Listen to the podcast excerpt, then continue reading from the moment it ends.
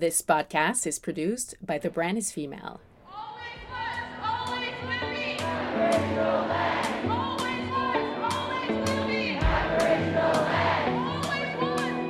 Tansi, hello. My name is Shayla Stonechild, and welcome to the Matriarch Movement podcast.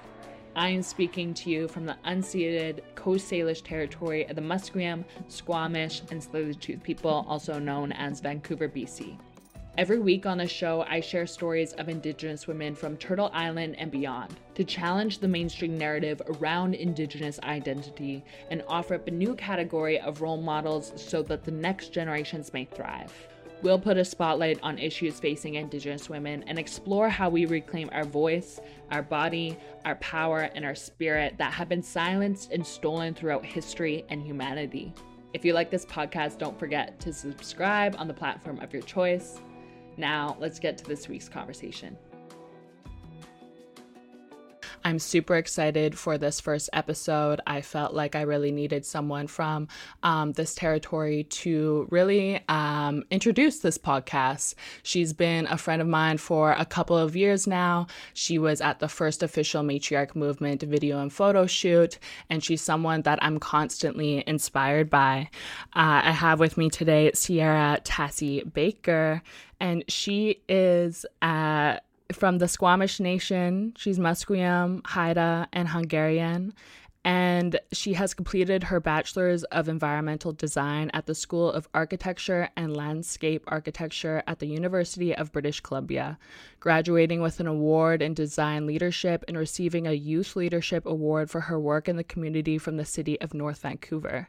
Sierra then flew from London, flew to London, England, and graduated with her master's in science of sustainable urbanism at the Bartlett School of City Planning at the University College London, which is one of the top universities in the world for the built environment.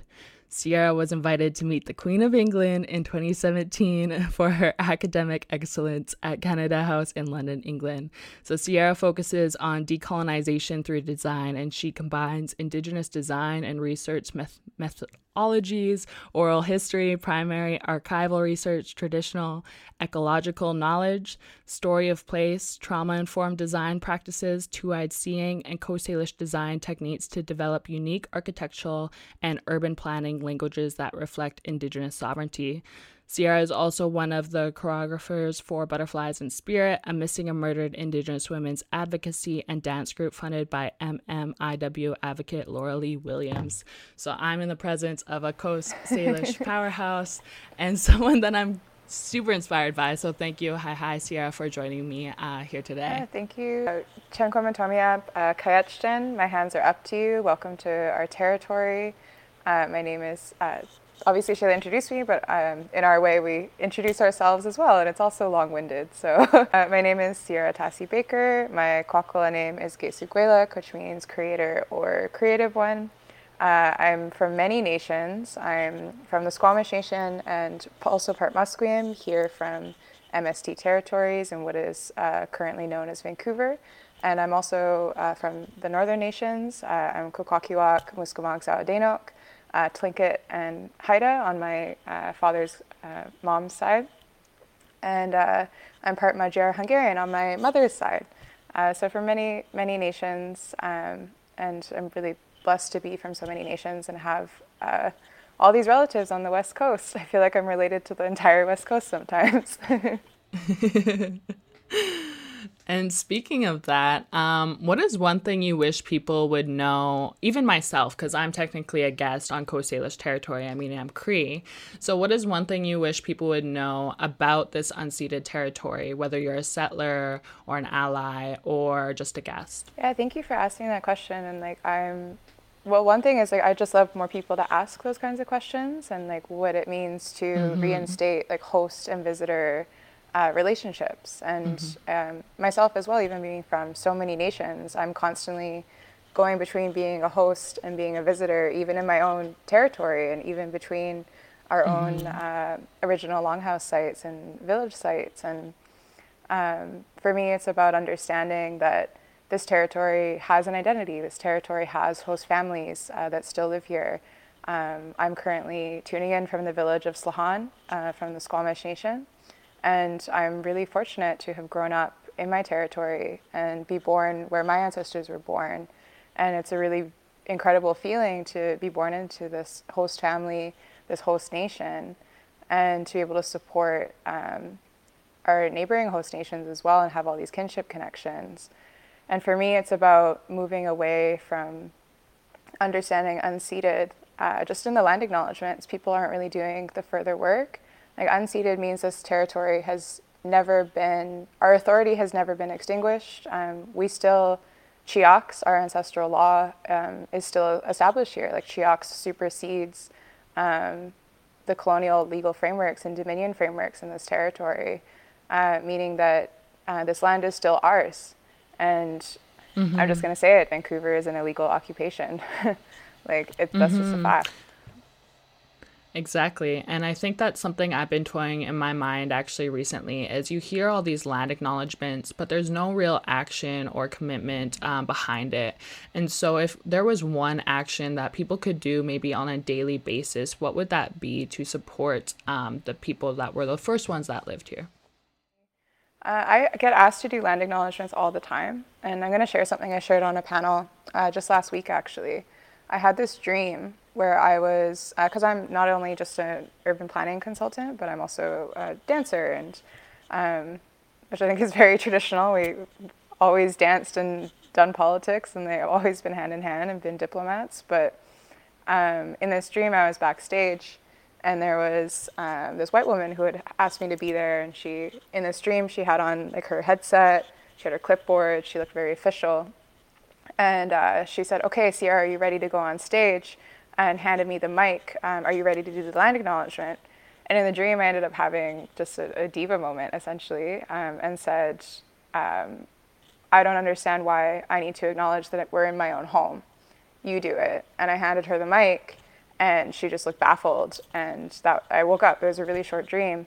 And I remember waking up after that dream and just saying to myself, I'm what like sometimes it's appropriate, but I'm I'm not going to do land acknowledgements anymore in my own territory and I'm going to ask the people that have invited me to do those acknowledgements. Um, but there's a lot of discussion that its acknowledgements are just the absolute bare minimum.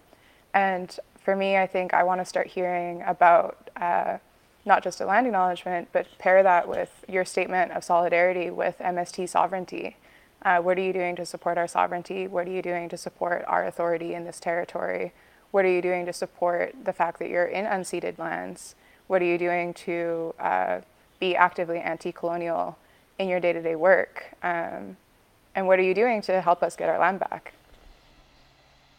I think that's so important because I've always been saying that too. I think people think just because you're native, you can you're you're, you're supposed to do the land acknowledgement, and I'm like, dude, I'm Cree on Coast Salish territory. Like, I can't do the land acknowledgement. It's not um, it's not my job, but I also realize it's not your job either. So thank you for sharing that dream. I feel like dreams are powerful in just that sense. So that brings me to my next question: Is you said you grew up in in this community, in this territory. What was that experience for you growing up here?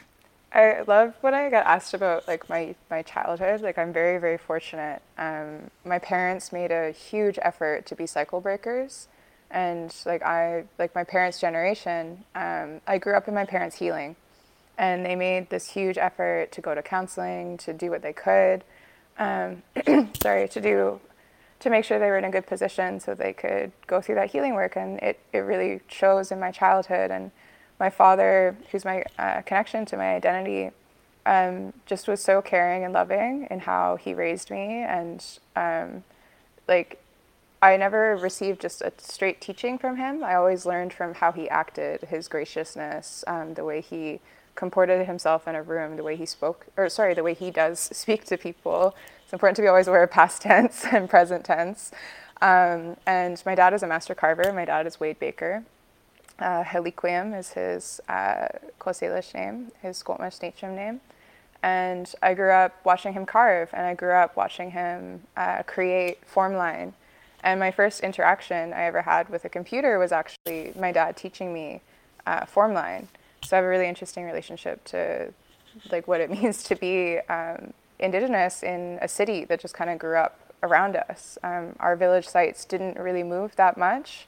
where our reservations are, and the city just sprang up around us. And being able to learn from my father and hear about his stories of growing up too, how he used to grow up with wolves that um, August Jack, uh, Chief Kiat Solano, um, used to raise, and how he he remembered when they used to live closer to the edge of the beach, and then they were uh, forced or asked to move uh, further up, and he remembered the stories of um, my great great grandparents and aunties and uncles, and how uh, they were forcibly removed from our longhouse at Huay Huay, and he remembers um, hearing those stories of being forcibly removed from Sanak. Um, and like it's so recent here in this territory.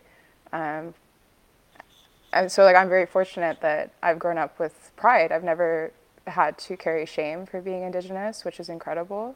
But then at the same time, um, I'm able to learn about what happened here and uh, colonization uh, started here in 1792 with um, the early explorers coming here, and that's a whole other story. There's actually a really uh, unique story, and I have a connection to that story. Um, but in 1850, Vancouver was first annexed by the settlers. So that's only about, um, I think, 160 something years ago, even. So that's, yeah, so recent. Um, so we're very fortunate in that even though we have this gap um, in our knowledge basis from residential schools, we've been able to retain quite a lot of our oral history and our chioks, our ancestral laws. Um, so I, I'm doing my best to learn those from my elders and my community. And I'm very fortunate to have grown up in this community that um, has done so much work to, to keep those those good ways, those uh, uh, those uh, good heart, those good essence ways. Um, for our people and for my generation and generations uh, after me. Yeah, I think that's so important. It's it's amazing. It's amazing to have that direct connection to the lineage and to the stories, and also to your lived experience here in Vancouver, actually witnessing um, those changes within your father and also within yourself. And so, my next question would be, you know, when did it start? I feel like you were probably inspired by your parents to start decolonizing design, but was that something you always wanted to do, or how did that um, happen to you? Clement told me, yeah. So I obviously grew up with my my dad just always fostering my creativity. Um, my whole family is an artist family, is a design family. Um, it would actually have been weirder if I wanted to be like a doctor or something.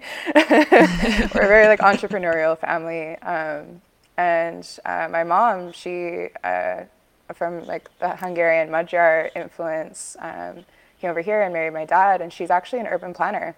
Like, we like to say her life before us.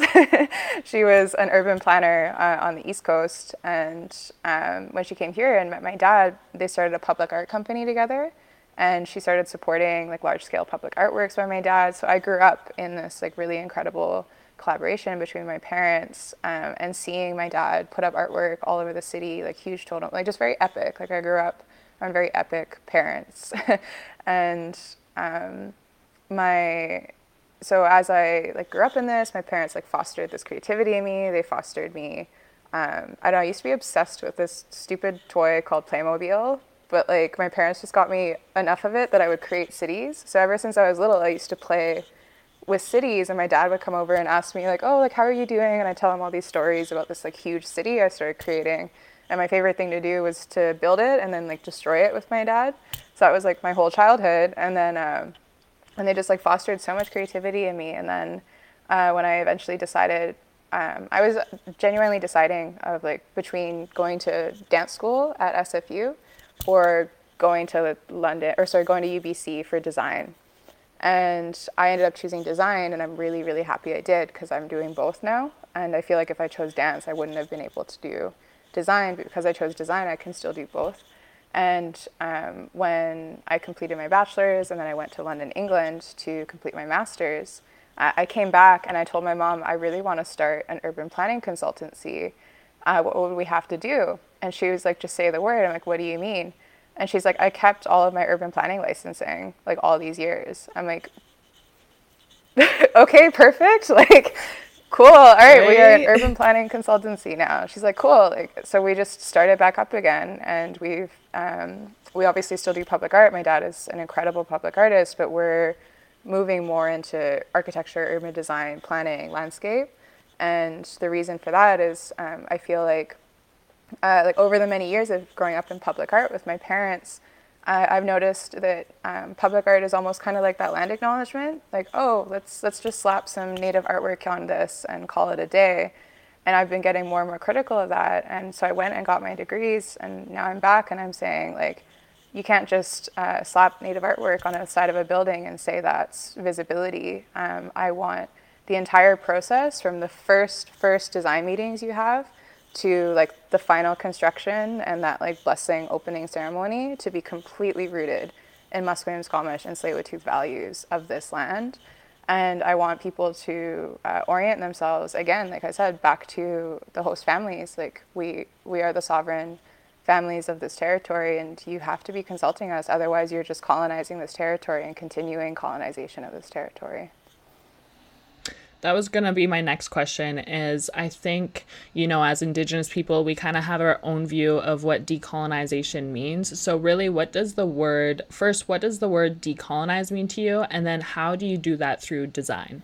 Yeah so i think um, like especially on social media um, and also just in my day-to-day i've noticed decolonization is becoming less and less meaningful and it's really unfortunate because to me, like I have a very specific definition of decolonization in the work that I do.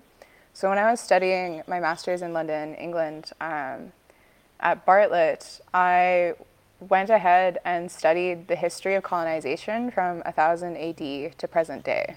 Because like I need to understand this mechanism. Like what is this monster that we're dealing with? Um, to name a thing has power, right? So I um, followed this lineage of uh, the, these papal bulls that the Vatican put through. Um, this I do like an entire workshop on this and uh, the theoretical framework of genocide that has been upheld throughout the entire legal processes of dominion.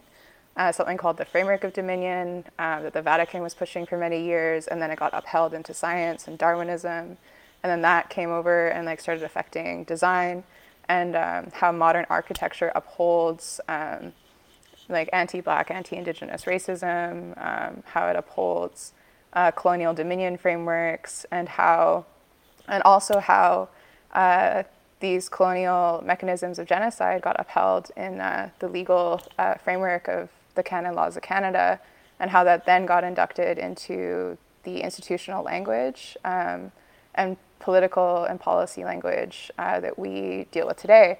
And there's this direct line that I found of Dominion language and Dominion frameworks. So to me, the definition of decolonization is to literally dismantle the framework of Dominion. So all those papal bulls, all that paperwork, that language, um, that entire framework that has been built around us that we deal with every day, that is um, that the is literally built um, to enact genocide on our people and to enact dominion uh, on our people. So that's that's point blank. Like like decolonization is dismantling the framework of dominion.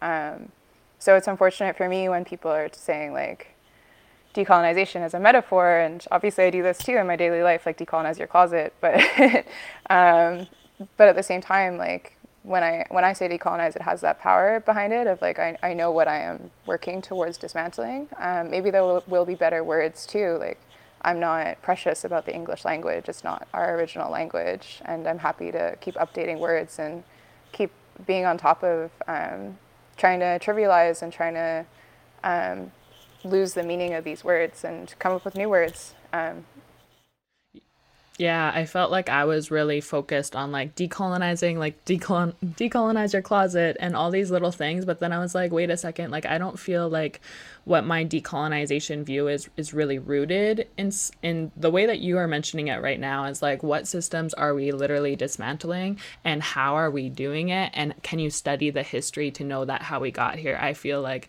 before i can really start you know decolonizing something i really have to take that time to know the history and also the history of the land that i live on. That's why i also am always inspired by you because i have to admit that i can be ignorant to even um, even though I'm native, I don't know a lot of the stuff that happened to us outside of just what's happened through my lived experience. And so, thank you for providing a framework for other people and the audience to hopefully start. Um, you know, even just dropping that piece of knowledge to, you know, ignite a light bulb within themselves. And so when you decolonize design, what does that look like? Because I'm like, yeah, what does that look like in your in your mind's eye? Thank you, Um, it's so I had to make this decision of do I want to go the architecture typical like be an architect's intern for years, get sequestered away at a desk and figure it out like later in life? And I was like we don't have time. Like I don't have time for this. So I started this consultancy with my, my mom and my dad uh, Mary Tasi and Wade Baker. And uh, I guess like two years ago um, but this is a continuation of the work that I've grown up in for 25 years. um, it's the same company. It's because my mom just happened to keep all these urban planning. Just like I'm like, why are you a genius, mom? Like, how did you know? um, but point being is I'm developing this in real time. So I'm really fortunate that we are uh, winning all these contracts and just trying to figure this out in real time.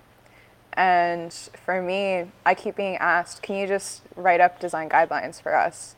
Um, and I keep being asked, like, what are like Coast Salish design guidelines? What are Musqueam Squamish design guidelines? Um, and I'm really cautious about that, or like even cautious about um, talking about like what is our process and because there's so many culture vultures there's so many people that like this is new like this this hasn't been done before in like the urban realm uh, and there's so many architects out there that are still um, they still have like all these white uh, cishet men in charge of things that are just trying to be like hey like what's your process like i want to know and i'm like no like that's not i can't just hand you a piece of paper and tell you like this is Coast design um, and I have to be so cautious how I go about it. So that's why I've been having trouble. I think we talked about this the other day about being public about a lot of what I'm doing. But that's that's my goal is to be able to start like really disseminating this and like disseminating these solutions that I found are working.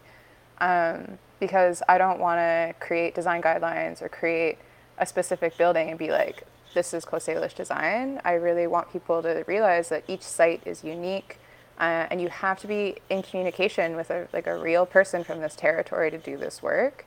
So like almost like I almost just want to be like if you want design guidelines, you have to hire me or someone from Musqueam, Squamish, and Tsleil-Waututh to do this work. Like this isn't something I can just hand you and you you go off and that's appropriation. That's appropriation then, and that's like handling that situation. So it's a lot of responsibility to ensure that um, this work is being done in a good way and for me even like we haven't yet uh, fully realized all these projects that have just just started uh, from last year and this year. And for me like until i actually sit in like a completed design that i've worked on am i actually going to know if this works? Like is this the right way to do this? Like um, like me sitting on these design teams uh, ensuring that like we're rooting at mst values but then no matter what i'm still going to be sitting in a space that's concrete or that um, obviously like we're incorporating like things like medicine gardens uh, traditional use uh, ensuring that like our spirituality our values our chioks our ancestral laws are upheld in design but until i'm sitting in my medicine garden uh, and until i experience like what it feels like to be in one of these designs am i actually going to know if what i'm doing is working and if it's the right way forward? Um, or maybe there's something even more like am i dismantling this the right way? Am i really getting to the root of this, or am I still helping a colonial body um, look good and feel good about what they're what that they're occupying our territory? So it's it's a lot. Yeah, well, I was gonna. I was gonna say you're literally like trailblazing an industry that it's never been done, really. Uh, that was gonna be you kind of touched on it. Is like what are some challenges that you face in this line of work? You kind of touched on appropriation, um, but what is one challenge that you've, yeah, you've had to face doing this work? Uh, it's daily, yeah. A lot, probably a lot. yeah, it's daily. So like for me, it's just been self care, like support from my partner. Like I, um, I have to make sure I'm good, like all the time, and I think that's the biggest struggle for me, um, especially like I've grown up, luckily, like I've grown up in my parents' healing, like I said, so I've had a lot of really healthy modeling of how to do that. But it's still difficult, especially when it's every day. And like a lot of the time, I want to be like on the front lines or I want to be supporting uh, my friends that are getting arrested doing like sit in work or land defense or water defense. Um, but because of the line of work I'm in, like I'm sitting here at my desk and just like hoping that what I'm doing is is the best way forward. And it's really difficult. I, I don't know if you can hear I'm getting a bit emotional, but um, so I think it's just that like need to really want to be like constantly supporting my community, and I do my best to do that. Uh, but then also because of what I'm doing, like not always being able to be on the front lines and supporting like my friends and and the people that I care most about. And I remember when I was in uh, London uh, studying my master's, um, that's when Standing Rock was happening. And it was like the huge, it was such a big struggle for me because I just wanted to be there. I just wanted to be there and, and help. And uh, that was a big learning curve for me though, because I was, I, my mental health was deteriorating because I just didn't feel like being in the center of col- like colonial, the heart of colonization and studying in this like colonial institution and like being like, is this going to work out? Is this like the best path? Um, but then I got asked to do a presentation to uh, one of the companies that manages uh, quite a few of the um, people who fund uh, that project, like those pipeline projects. And I was able to give a presentation to them and, and explain directly to these funders and uh, directly to the stakeholders in the project, like, this is why you need to take Indigenous rights seriously and it was just a very bizarre experience because I had to speak like that language of money to them because they weren't like they don't respect our rights and then I, it was just such a hard process too like to be in that space and that that meeting and have to like like okay they're not listening to what our rights are like our inherent sovereign rights but they're going to listen to money so it was just it was a really bizarre experience but i'm like okay like there's levels to this. Like there's different different um, different actors in this that uh, can do the work where we need it most. And it was just yeah, it, London was really difficult, like on my mental health. I think um, I think that's something I've also been learning. I can relate in a totally different way. Is this um, burnout feeling of wanting to do everything all at once and also supporting your community and being there for one another. And people don't really see what's happening behind the scenes. They don't see the amount of work that we're that you may be doing or the challenges you may be facing. And so yeah, I think moving forward is like how can we support one another so that we don't burn out, so that we come back to community, so that we come back to the values of not always having to be running after it's the capitalistic clock essentially. Like they always want us to be in a state of doing and achieving when actually we need to be restoring and also resting. And that I feel like is also decolonized decolonization in itself. That brings me kind of to my next question is what keeps you inspired and how do you reclaim your power when you are feeling burnt out or low energy? Yeah, thank you. Been trying to ask this question myself to myself for the past year. Um, something that uh, I've noticed helps me the most is is staying in my truth or staying in the truth. Um, and like i'm very fortunate like that i've helped myself create this framework of understanding colonization from this like archival historical analysis too. And for me like when i'm feeling really upset and like kind of like i said like the biggest challenge for me is getting in my head like getting internal like feeling like i'm not doing enough or uh, i'm not doing this in the right way or am i doing this in the right way? And then remembering like why am i struggling so much when like this emotional labor is is the responsibility of the settlers, is the responsibility of the colonizers. And I remind myself, like, this weight on my shoulders um, is not mine to carry. That's the transformation work that they're refusing to do. And that transformation work that um, they're not upholding, like, we're literally trying to carry their weight, their emotional weight, like, their unhealed trauma, like, their shit. And when I remind myself of that, I'm like, okay, that's not my responsibility like I'm out here trying to express indigenous joy through design, like trying to express indigenous solidarity through design, trying to express indigenous sovereignty through design. Um, it's not my responsibility to do their healing work for them. I can definitely point them in the right direction because I, I, came across quite a lot of clues of how to do that when I was studying that history.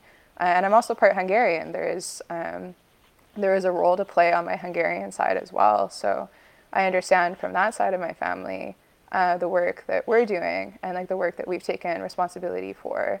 And that's what I think is a template for settlers and colonizers is that um, they need to look into their own history. They need to stop thinking that they're in this like post-colonial period and that their predecessors were responsible and that they're not. And they need to take responsibility for their lineage. They need to take responsibility for their personal history. Learn it. Uh, be proud about the cultures that their own families uh, uprooted and their, that their own families um, rejected and then they lost their ancestral teachings and because of that they don't know who they are they don't know where they stand so if they can do that work to know where they stand, then I can actually have a proper conversation and be like, hey, this is your responsibilities in my territory and globally. Mhm. Mhm. Yeah, I feel like um that's also what I've said. I'm like you need to do some inner work like where do you come from? Who are your answers ancestors? Where is your lineage from? And what uh, role did your ancestors play in the making of this history? And can you accept that so that you can then later be aware so that you can heal, transmute, and transform, and then we can reunite? But it's essentially like nothing's going to happen in the world collectively if we first don't do it ourselves. Uh, so you've kind of already mentioned this um, but who who do you really look up to? So when you think of the word matriarch, I know you mentioned your mom who kind of paved the way for you, and I can really relate to that. My mom also paved the way for the work that I'm doing, and she gave me her nonprofit number too. So I feel like our moms just knew what was up. They're like, um, but so what does the word matriarch mean to you, and who are some of the matriarchs that you you are inspired by? Thank you. Yeah. yeah, we're so fortunate, right? That like our our parents are like very supportive, and like I'm really cognizant that that's not the case. And like for me, it's like I would love to like doing everything, hey, but like I would love to be able to to eventually go into work of like helping families um, build capacity for themselves, and especially when I'm like uh, from these coastal families, like lineage is huge, like and building um, generational wealth and prosperity is huge in our culture. And all of that I learned from my grandmother, uh, my late grandmother. So she's like the true matriarch of the family. Um, oh, just a note, like my, my mom is, is, is Hungarian, uh, Magyar, and she's non-indigenous. Um, but there is this word in our language for when you marry in, this really beautiful word for when you marry into the Squamish Nation, um, which is like her role. Like she still has a role. Like it, it's, it's part of our Chiaks and um, it's this word that essentially means like we're so grateful to you to have like essentially sacrificed your, your, the other lives you could have had to be part of our nation. It's such a beautiful sentiment, but um, I'll just continue. But my so my grandmother is a true matriarch. So uh, Emily Nelson Baker Tlacogilogua uh, from Kwakwaka'wakw, Tlingit, and Haida. Um, she's a descendant of many, many chieftains uh, from from the north uh, west coast, and she she was also a chieftain when she was uh, four years old, I believe. Um, her village had been wiped out due to smallpox in um, Fort Rupert, I believe, that area in Kwakwaka'wakw, Miskamag, territory, and um, her father and the other chieftains at the time recognized her qualities when she was that young and they're like this like she will uphold our people. So because of survival um, because there wasn't like those families were wiped out uh, she was then uh, gifted four chieftainships four like normally you hold one in your lifetime. And she was i think four years old and, and gained four chieftainships um, for the survival of our people and the survival of those those coppers. And um, she's held herself in that way um, ever since she was born like they saw that in her and um, not only was she this four copper chieftain, but she was the matriarch, and that's such like an incredible um, combination to be both chief and both matriarch. And I learned so much from her. And she didn't speak a lot. Like if anybody knows her, she was the queen of one-liners. and but at the same time, like everything I learned from her was just through being around her. I was just through like hearing how softly she breathed, like everything from how she moved uh, on this earth to how softly she walked to how she held herself around other people. Like that's how I learned um, our our laws, like the, our way of being. She always said, "Be humble, like be humble, be humble," and I think like I've thought a lot about that, like as a as a performer, as a Leo, as an extrovert, as as someone uh, in the public, literally doing public design. Um, I've thought about that a lot and just reminded myself um, when you come from a family of so much prosperity, of so much wealth, like you don't need to say anything. Like it's just about, and in our way, like wealth and prosperity in the in the northern potlatch way, like wealth is what you give. Like you are wealthy based on how much you can give. Uh, you are wealthy on how how much you can provide prosperity to your people, how much prosperity you can create, and that's why like when my grandmother Tlakogilogo, a copper woman, when she gifted me the name uh, Gesuguelak, um, she said it meant creator a creative one. And the beautiful thing about our names is they have so many meanings meanings and those meanings come to you throughout life.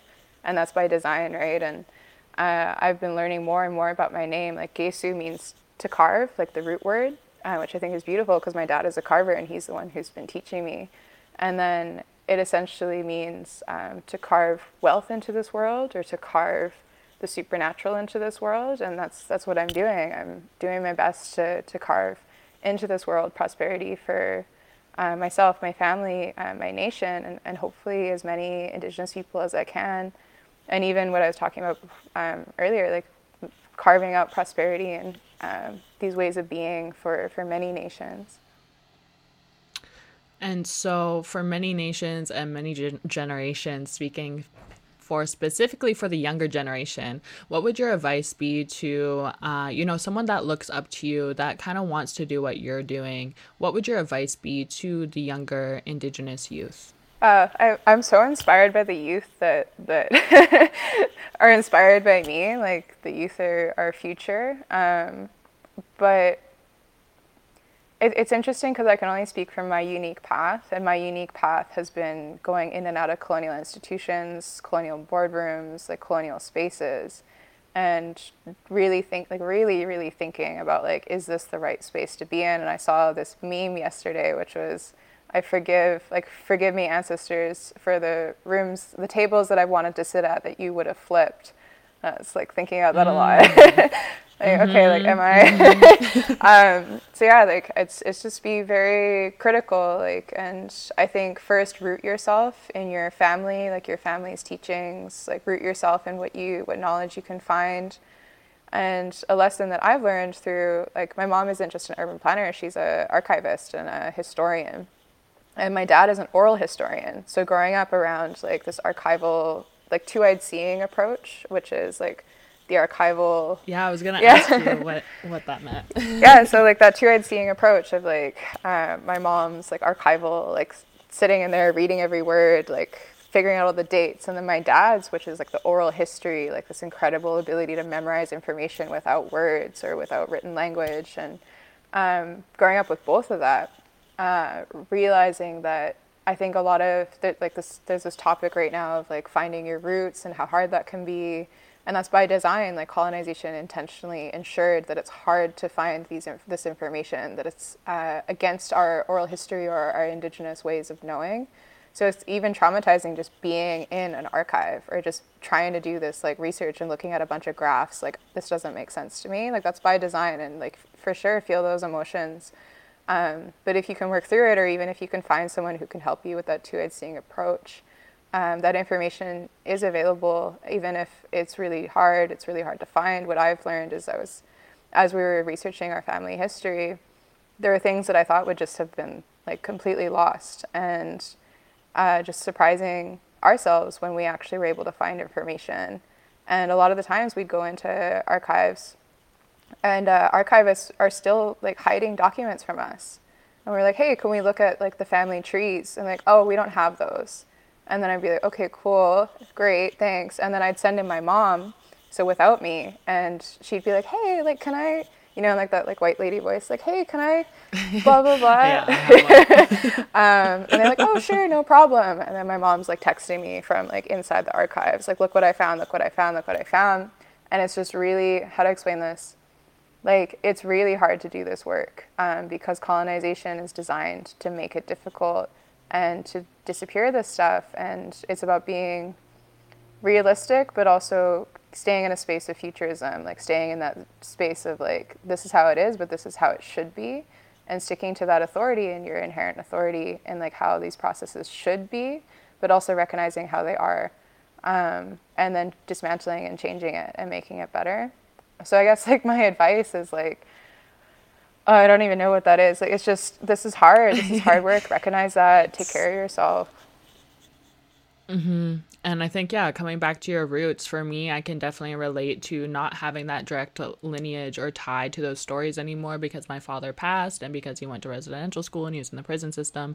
And even when I tried to get, you know, files from that, I couldn't. So it's, I mean, I recognize how hard it is for us. But I also feel like there's this, um, like your bloodline also is like innate within you like you cannot not have it so i feel like even if you don't know as much just your ancestors are still with you in a way that they've gone to the spirit world but they're still here in your physical reality. So i try to connect and talk and i have messages sometimes come through my dreams like what you said when when you had that dream about the land acknowledgement. I feel like dreams are also powerful and there's also other ways that your ancestors can um, connect with you or send you mes- messages too.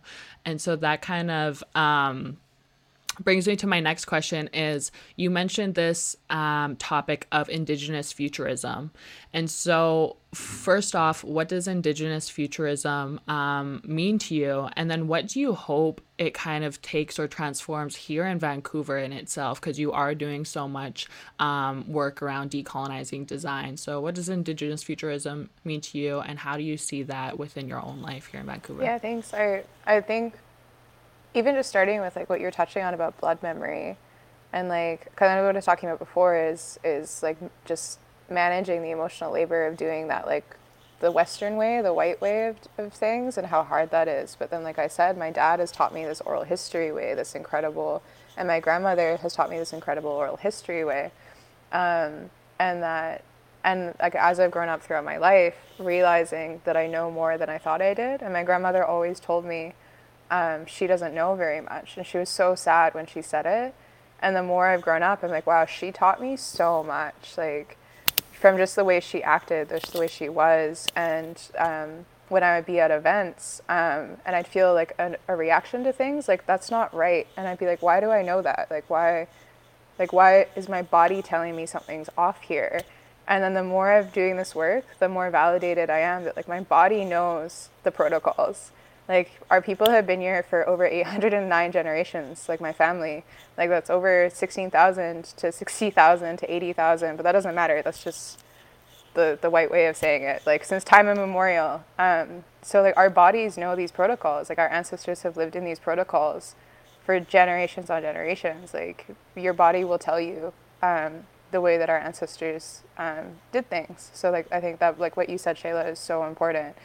Um, they had to talk about Indigenous futurism. Um, always, whenever talking about futurism, it's important to acknowledge that futurism um, was created, innovated, um, so on and so forth by the Black community and uh, Black future Afrofuturism, and just to recognize that Afrofuturism is this incredible technology uh, that was in it, that is innovated and continually innovated by the Black community to celebrate Black joy, Black spaces, and Black centered spaces. And I think the most, uh, currently the most visible um, Afrofuturism piece of work is obviously Black Panther.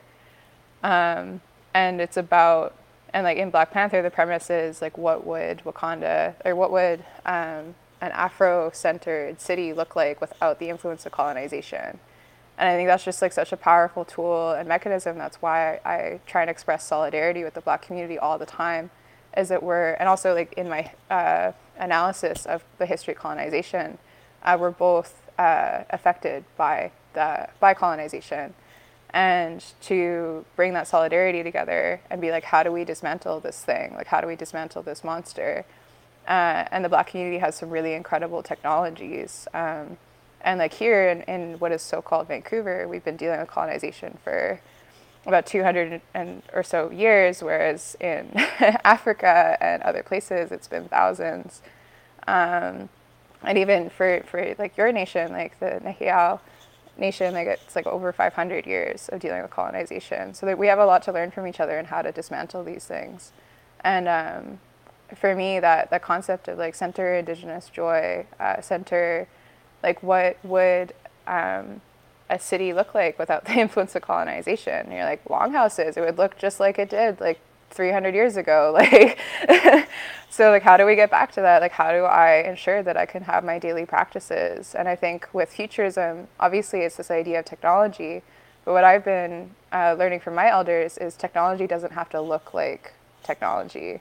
Um, there's this concept of traditional ecological knowledge, which is just a fancy English word for this incredible breadth of knowledge that we as Indigenous people have from living with this land for so long. And if you shorten that word, it's it, the acronym is TEK, so T E K. so I like to say that that's our technology, um, and that technology is in direct relationship to the land. And then um, I know there's so much to say about it, but I'm just saying what I, was coming to mind right now. But um, I was learning from this incredible Maori choreographer the other day at a Talking Stick Festival panel that I was uh, witness to.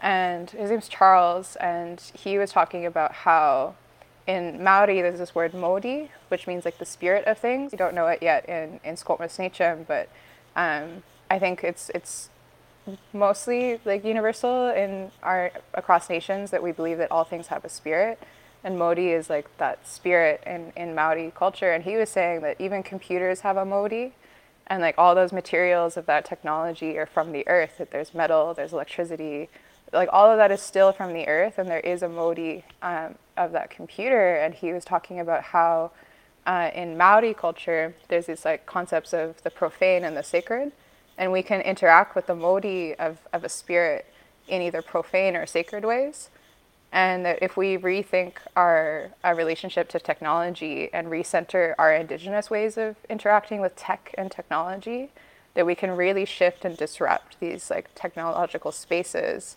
and recenter indigenous ways of being. And i was like wow that's incredible. Like that's a really good that's teaching powerful. Um, that's powerful so i was like really honored to bear witness to that teaching. Uh, and as a witness it's important to like disseminate what you learned. Um, so that's like part of part of why I'm sharing it.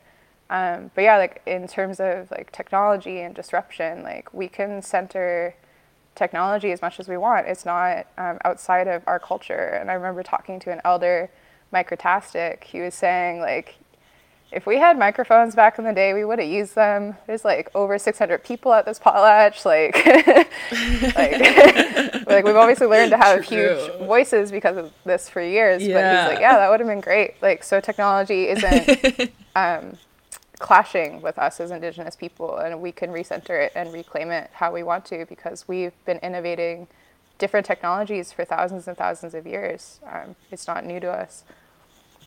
I know that you have uh, designed quite a few murals um, here in Vancouver. And so I'm curious to know is there any way that people can support the work that you're currently doing or going to? And I also want to be uh, mindful, I want to ask more questions about the dance group that you're a part of too. But I'll start with um, how can people support you in the work that you're doing? yeah, doing? Um, I guess just like follow us on social media uh, at Sky Spirit Studio.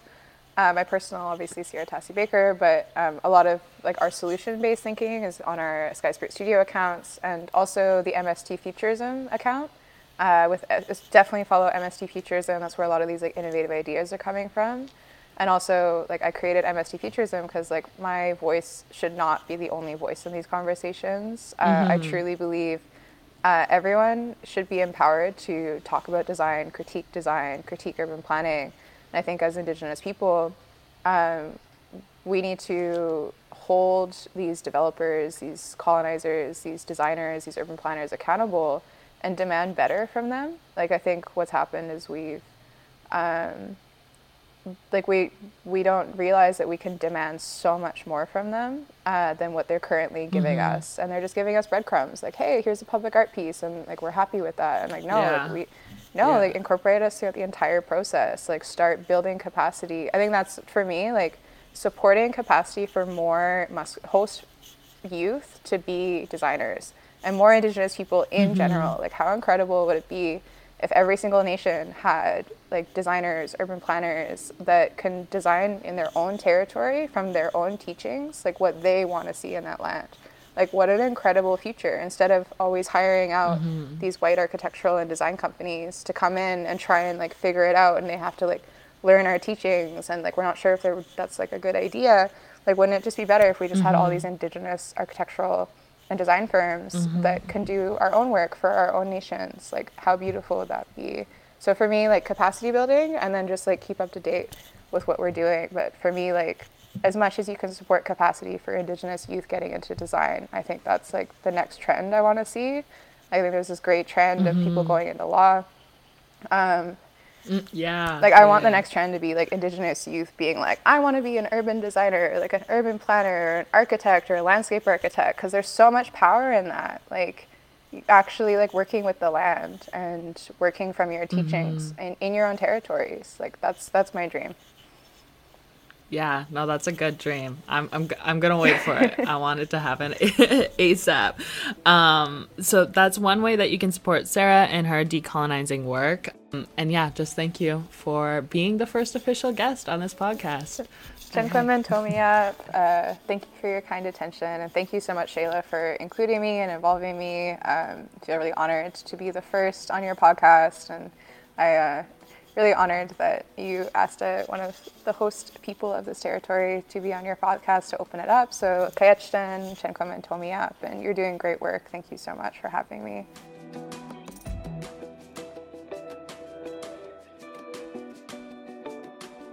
I hope you enjoyed today's episode, and I would love your feedback. Follow me on Instagram at ShaylaJOH, at matriarch.movement, and don't forget to subscribe on the pod platform of your choice and review and rate where possible. I'll be back in a week. Hi, hi. Thank you so much for tuning in.